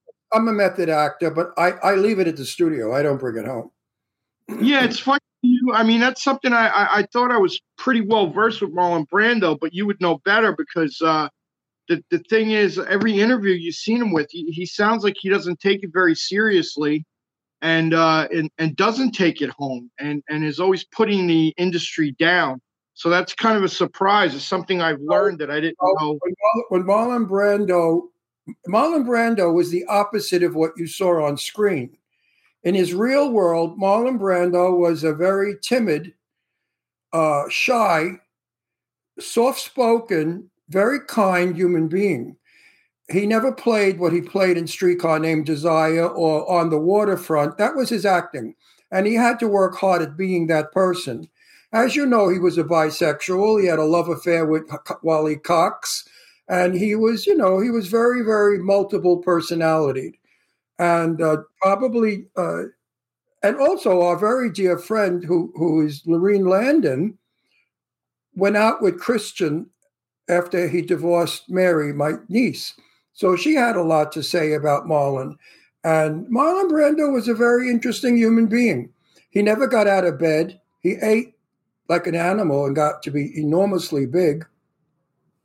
And he was self destructive. And so, Marlon Brando, they should really do a life story on him. Somebody should write the truth about Marlon. It would make a wonderful movie because he I was he was a very complex actor.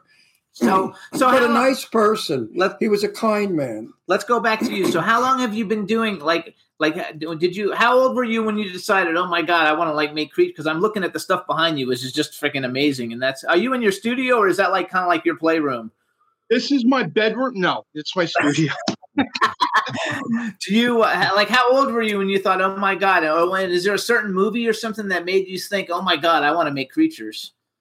Well, I mean, when I was younger, I I, I felt I was going to be a director, and eventually I kind of went into that a little bit. Um, um, we'll get into that later. But as far as the effects wise, uh, probably watching like Harry Ray Harryhausen movies and Godzilla movies and Clash of the Titans and you know and uh, I Sinbad, all the Sinbad movies that uh, Ray Harryhausen did effects for, and then later graduated into the '80s of course, Planet of the Apes was a big, big influence because my father would take all the movies that came out, you know, and saw all the ape movies, and then eventually in the '80s with American Werewolf and The Howling, I started started going, you know what? I think I want to do effects. And then when I finally saw John Carpenter's The Thing, Oh, great movie.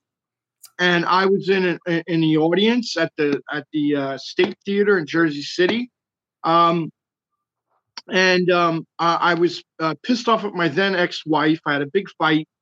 I was working at a restaurant. I was walking by this poster. I saw the thing on there, and it was this cheesy poster with light coming out of a guy's head. And I'm like, well, I mean, this, you know, let me see if I can get my mood a little bit better. And and I saw this shitty poster. At first, I thought shitty to me at the time. Now I love it. But I, I, you know, you know, I go in, and then when the blood test scene happens, there was an audience member behind me who grabbed a seat, and he went, "Jesus effing Christ!" At when the guy hit the ceiling, and when I looked at the reaction to what he was watching on the screen, is when I said, I want to get that reaction out of something I can do. And it looked like that the movies was a platform that is, if you get lucky enough to be in a movie that gets released and everybody gets to see it, that your work can make make certain people have a reaction to it or have a certain feeling uh, towards the image or whatever they're seeing on on on film. So that was it. I was in. That I was love it. Hey, Vinny, act- your, your that- work, I'm sorry, your work only makes the actor better. In other words, you and the actor are in partnership because if I walk into a room and I like, listen, I was on a movie, a Churchill movie, and it was called The Big Friggin' Rat. And special effects made this enormous rat like a Volkswagen side. It was disgusting looking. And I went on to set at like 5:30 in the morning in the dark. And there the red eyes are of this big, huge rat, and it scared the hell out of me. And I said, Oh my God, I gotta get eaten by that today sometime. So if we don't have a great effect, we laugh at it. I mean, I don't want some ugly, stupid doll coming after me that I'm supposed to be frightened about, right? So you got to scare me. If you scare the actor, you're giving us an easy job. So I really believe I'm going to hire you for my movie, The The Curse of Magic. No, really, I'm serious because your credentials are outstanding, and I really want. It's, it's an A1 movie. I'm hoping for Fran Drescher to star with me and a few other people.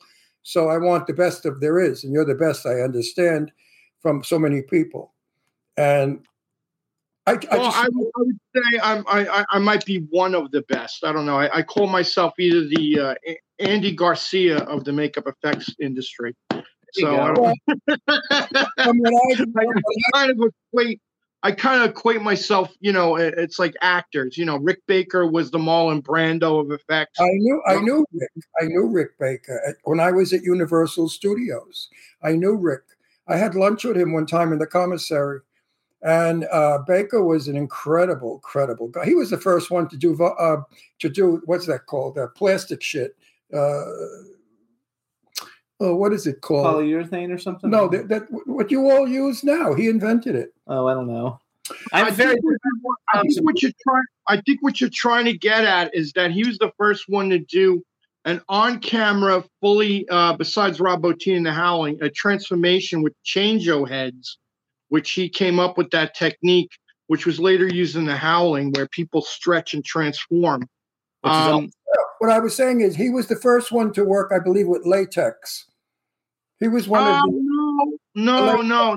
He, he he always used foam latex. Um, there was the uh, silicone, but silicone was um, introduced by another man from Canada called Gordon Smith, which later Dick Smith kind of developed. Yes. Uh, or, or tried to get the secret formula. Nobody could actually, in, in the early uh, incomes of silicone, nobody could quite get the formula down. We played with it a little bit with Greg Cannom, who I worked with on Stephen King's Thinner uh, tried to do it with putting it under the arms of of of um, making somebody look overweight. So we had like these prosthetic arm things. It was, it was in its infancy in, in L.A. and the only person that really had the formula down at that time was a guy named Gordon Smith. And Dick Smith was trying to work out getting a formula. And I don't know, some rumors that he was still being a little secretive. And other people started putting up concoctions in England, like Nick Dudman, a friend of mine. But then it finally got it got utilized, and I think to its best that I've ever seen it on a makeup was when Greg Cannom did it for uh, Hannibal on the uh, on uh, Gary Oldman's character who was messed up with you know uh, cutting his face up, and that was probably the first time that that was really introduced successfully. But Rick Baker was an innovator with the changeo heads, which is making somebody's head actually on camera grow in front of you Right. using I- you know You're right. hydraulic I remember this. That's American Werewolf in London. Like that was that was the big ones, first. right? That was the first really shocker of it all. When you see his arms and his legs Fingers snapping going out out and growing, fingers. it was wonderful. So do you Uh, know? and do you know and then he well he won he won the Academy Award for that, and it was under the uh, uh, the first time uh, uh, somebody won an Academy Award under the title of special makeup effects. So, um, which Tom Burman actually uh, uh, got that that title in the Academy. He's the one that came up with that title. He doesn't get credit for it a lot of times, but um, Rick Baker was the first one to win for special makeup effects to win an Oscar, and it was on American Werewolf in London. And he I was it. he was really a nice guy. Also, he was very friendly. Very, you could ask him any question and he volunteered the answer. He wasn't like annoyed if he was stupid, you know. and Which I was young back in those days. I was only in my early twenties or thirties, so I didn't know much about do what you- was going on. Do you know Tom Savini? I know Tom Savini a long time, very, very, very, very well, and know him a very long time. Yeah, he's like I've I've known him for about. So how come you're years. such a big shot and everybody's talking about you? What makes you different from the rest? Um, I'm, you know, in one way, I'm complimented that you feel that I'm a big shot. I don't feel that way. I just feel like I'm a fan who got lucky you're- enough. you're to a big shot. doing- No, no, no. You're a big shot.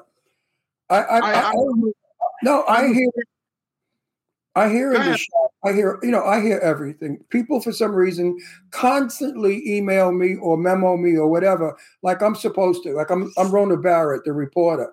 So I know everything that's going on in the. No, really, I know everything that's going on in our circle of film. You know, we have X amount of producers, directors, and actors. You know, Sadie Katz, Sarah French, Augie Duke, all these people I've worked with. They're, we were all a family.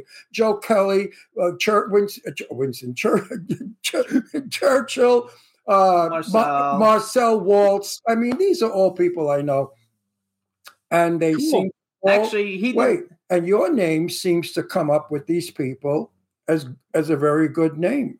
So these people know better, and that's what, what I judge on. So I Very- said, how come you're such a big shot? Is it Sarah French running around telling everybody how wonderful you are? That, that's good. You should give she's her. becoming a big shot too. yeah, you should give her a commission because she's getting you so many jobs. I had no idea that Sarah French uh, said such wonderful things. all wrote it. She wrote it on Jimmy's page yeah, she wrote it on our yesterday. Facebook page. on our Facebook page yesterday when we said you were, we, know, we advertised you were coming on, and Sarah came in and commented and said, "Oh, I love him. He's so It's wonderful." super nice for us to have met you also, which we wanted to meet you at the night of the Tommy Knockers premiere. By the way, you did a great job on the Tommy Knockers. I love we, the movie. We enjoyed the movie a lot. The That was Mahal, lot the Mahal That was a lot of fun.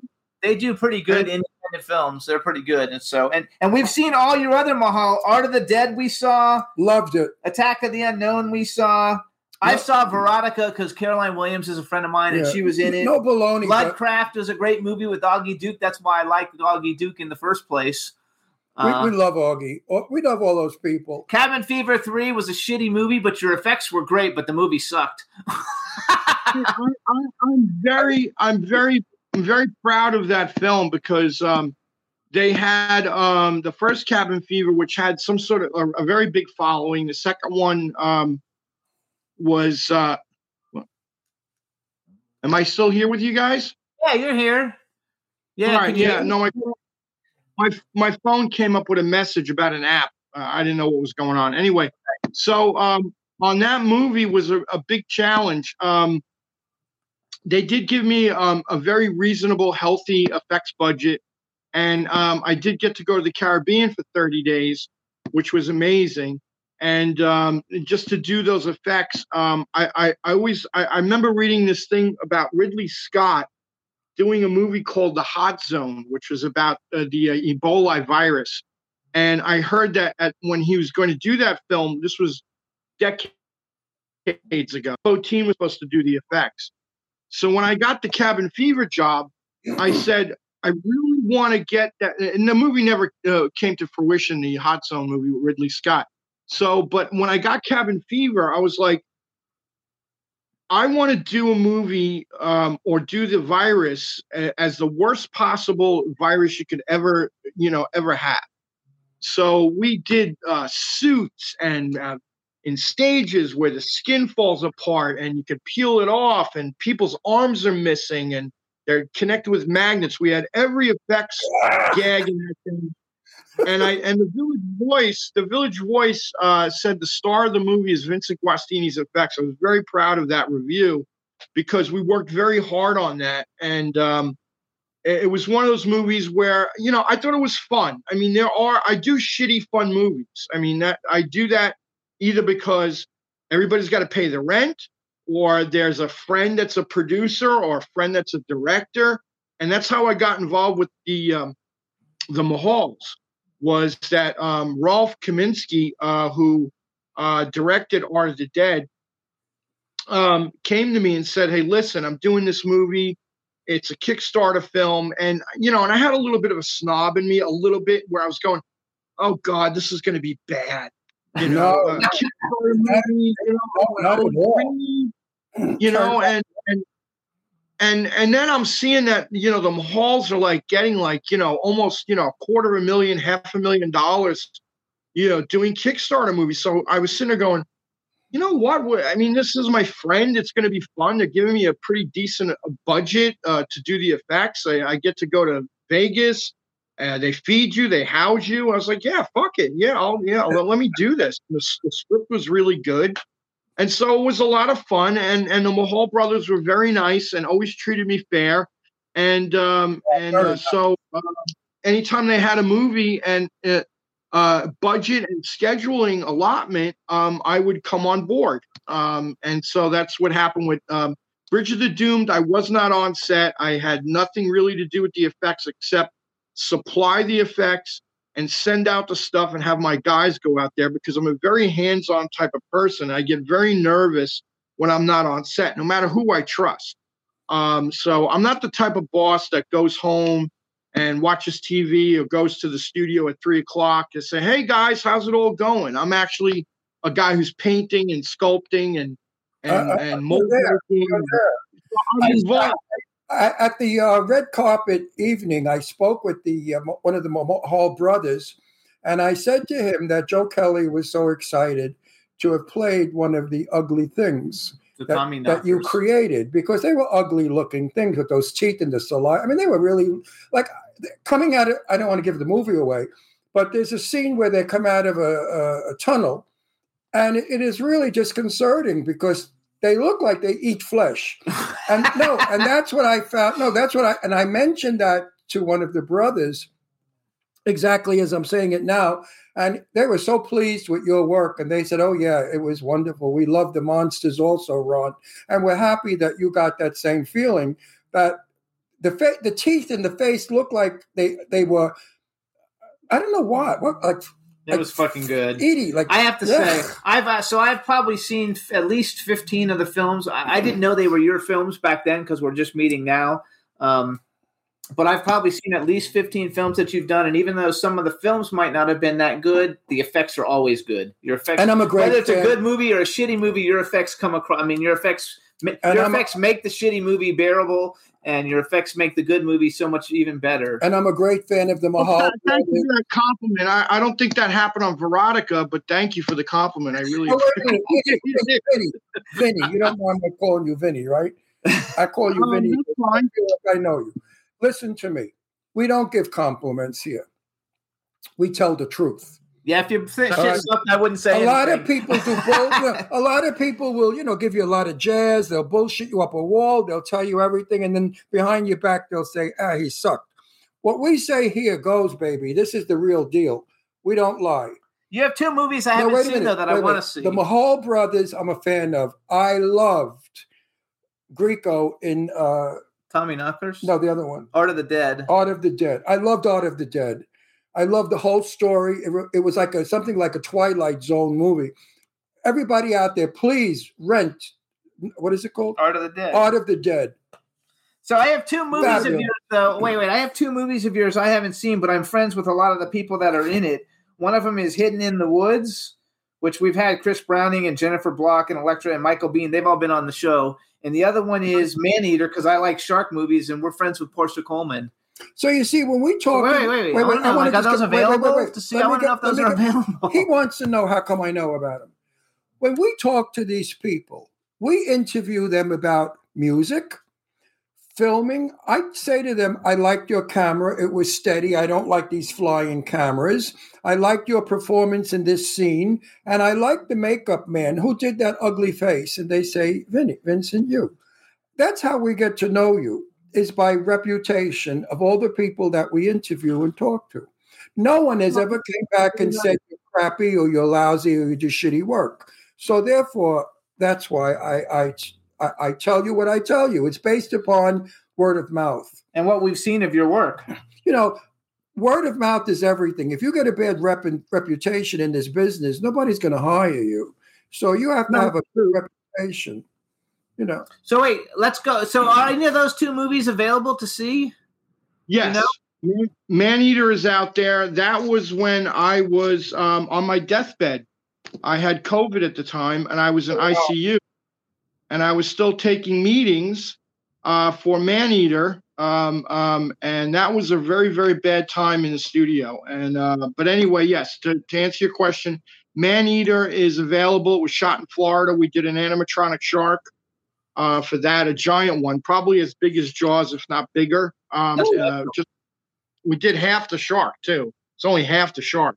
Right. Um, um, I didn't see the movie, um, maybe because there was a lot of bad memories connected to it for what I was going through at the time, and there were a couple of crew members that actually died during that period, and not due to COVID. From outside of- COVID? No, one was a heart attack, and one was um, um, um, accidental overdose of a certain drug. Hey, Vinny, So- tell me, what movie is it that you were on with Sarah that she was so happy about you? Um, I was on with Sarah on um, Art of the Dead. That's uh, and I uh, put uh, she got shards of glass in her back, and then I've I've, know, I've known I've known her socially on and off at parties, and I uh, and there was another werewolf movie that her boyfriend Joe Knetter wrote. Wonderful. So I know. Joe Knetter, woo, can he write? Now listen, I got a quick story about Sarah. Night of the Dead. Jimmy Art and of I, the Dead. Art of the Dead. Jimmy and I were driving in, and I said, No, that's blind. "No, wait a minute. Oh, blind." And I said, "Marcel Walz has got Sarah French, tits and ass, as the star of a movie." I said, "How is she going to carry a movie?" I just saw her in Art of the Dead, naked. That's all she ever plays is tits and ass. This girl doesn't have the talent to be to hold a movie. And I, I was there 10 minutes watching Blind, and I said to Jimmy, Oh my God, she's brilliant. Sarah, Sarah French is one of the best actresses out there. She doesn't overdo it. She's honest. She's an honest actress. And what she gives the camera, the camera loves. And I'm the biggest fan of Sarah French. And she's in my movie. The She's really, really good. She's She really good. a- She has a major part in my movie, The Curse of Magic. And she plays a bitchy, spoiled, rich, snotty little, self centered, egotistical, narcissistic twat. And she read the script, and you know what she said to me? I love it. Oh. I've always wanted to play a bitch. So, you know, that's Sarah French. So wait, now that you were going to ask uh, the makeup, Yes, how do now, you do your I- eyes? Because we I only have ten I- minutes left. I promised women out there that you would help them. If a woman has bags under her eyes, what should she do to get rid of the dark shadows? Hemorrhoid cream. Wow. Hemorrhoid cream. You must get it from Canada because the American one is not as good as the Canadian one, I heard. I, I know that trick. I use it myself. That was a trick that I learned on SNL from another makeup artist. It was um, um, a woman who used to head up the Conan show uh, and do uh, Conan's makeup, and he always had bags under his eyes, sort of like what I have right right here. Um, so I forgot to put my hemorrhoid cream on today. But anyway, um, eye, my uh, eye thing. it was it was a well known article too. After she announced it in uh, an article about uh, her getting an interview in one of the I think uh, people, and that circulated everywhere. But yeah, that's a trick to get rid of bags under your eyes, and it lasts you know a couple hours. Um, is hemorrhoid cream, and Now, what- will Okay, let's move it quickly. What kind of foundation do you suggest for a woman over 60? To be honest with you, I used to do a little bit of beauty makeup on Saturday Night Live. I was on there for four years. I was Will Ferrell's personal makeup artist and prosthetics man. And to be honest with you, even though I did, you know, a little bit of makeup on Bjork and Jewel and a few of the, the, people that guest starred, I am not really a beauty guy. So I uh, my, my recommendations for beauty would not be a good one. Uh, I'm a smart guy. When I do a department head that has beauty makeup, I hire somebody that is an expert at that, and then I supervise either the look or I okay the look. But that's as far as I go with that. So I'm not really a beauty guy. I'm a, I'm a maker of monsters and creatures and characters. There you go. Okay. Okay, but I can answer that question. If you're over 60, do not use a powder or a dry makeup. It'll go in your cracks and make you look old. Use a moist, no, use a creamy mixture. Always shine. Like years ago, people would put powder on their nose. No, today, if you're over 60, shine. Especially if you're being photographed because it reflects the light from the camera and you look a lot younger.